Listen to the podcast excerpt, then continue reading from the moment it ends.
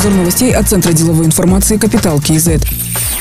Президент Казахстана подписал закон о промышленной политике. В нем предусматривается, что производитель сырья, переработчик и отраслевой государственный орган будут подписывать трехсторонние соглашения по обеспечению отечественным сырьем. Соглашение предусматривает объем поставки сырья, обязательства по полной переработке и особое конкурентное ценообразование. Также вводится новый инструмент – промышленный грант для технологической модернизации производства. Кроме того, вводятся встречные обязательства бизнеса. Например, если соглашение не выполнено, то предприятия должны вернуть бюджетные средства с учетом достигнутого уровня исполнения обязательств. Фонд развития промышленности будет выдавать льготное финансирование под 3%. На рынке кредитование инвестиционных проектов осуществляется по ставке 6% и выше.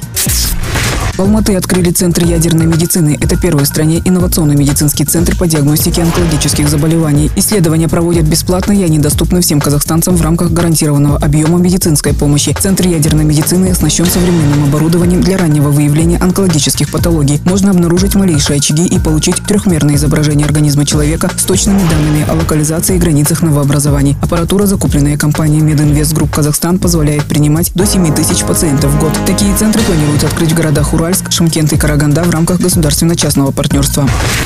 Астана Хаб подвел итоги года. В этом году при поддержке Министерства цифрового развития и аэрокосмической промышленности технопарк выдал 100 грантов на обучение IT-специальностям и помог своим резидентам обеспечить экспорт на общую сумму $100 миллионов. Участниками технопарка являются 600 компаний, из которых 252 зарегистрировались с начала этого года. Все они получают ряд преференций, благодаря чему за год сэкономили более 9 700 000 000 тенге. Это на 5 миллиардов больше, чем в 2020 году. Кроме того, в этом году присоединились 45 новых зарубежных участников, которые релоцировали или расширили свой бизнес в Казахстан и стали участниками льготного налогового режима. Всего в технопарке зарегистрировано 65 IT-компаний из Сингапура, Китая, Южной Кореи, Японии, Объединенных Арабских Эмиратов, Турции, Германии, Чехии, Эстонии и Грузии. В этом году Astana Hub начал развивать сеть международных агентов. Сегодня 9 экспертов и предпринимателей занимаются поиском инвестиций для стартапов.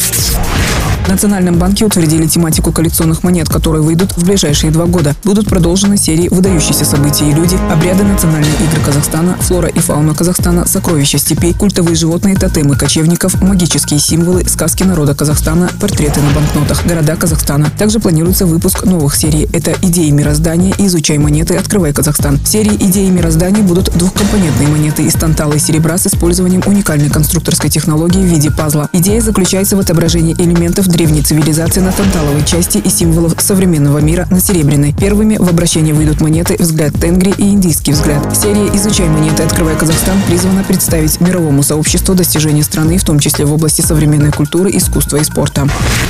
Председателем комитета индустрии и туризма назначен Айдос Сакенов. Он родился в 1987 году в Усть-Каменогорске. Окончил Евразийский национальный университет имени Гумилева, Казахский автомобильно-дорожный институт имени Гончарова, проходил обучение в Академии госуправления при президенте и университете лица. В разные годы работал в комитете автомобильных дорог и других структурах Министерства транспорта и коммуникаций, Управлении предпринимательства и индустриально-инновационного развития Алматы, Управлении предпринимательства и торговли Павлодарской области. С 2020 года был заместителем председателя комитета индустрии и туризма Министерства культуры и спорта. Другие новости об экономике, финансах и бизнес-истории казахстанцев читайте на Capital Kz.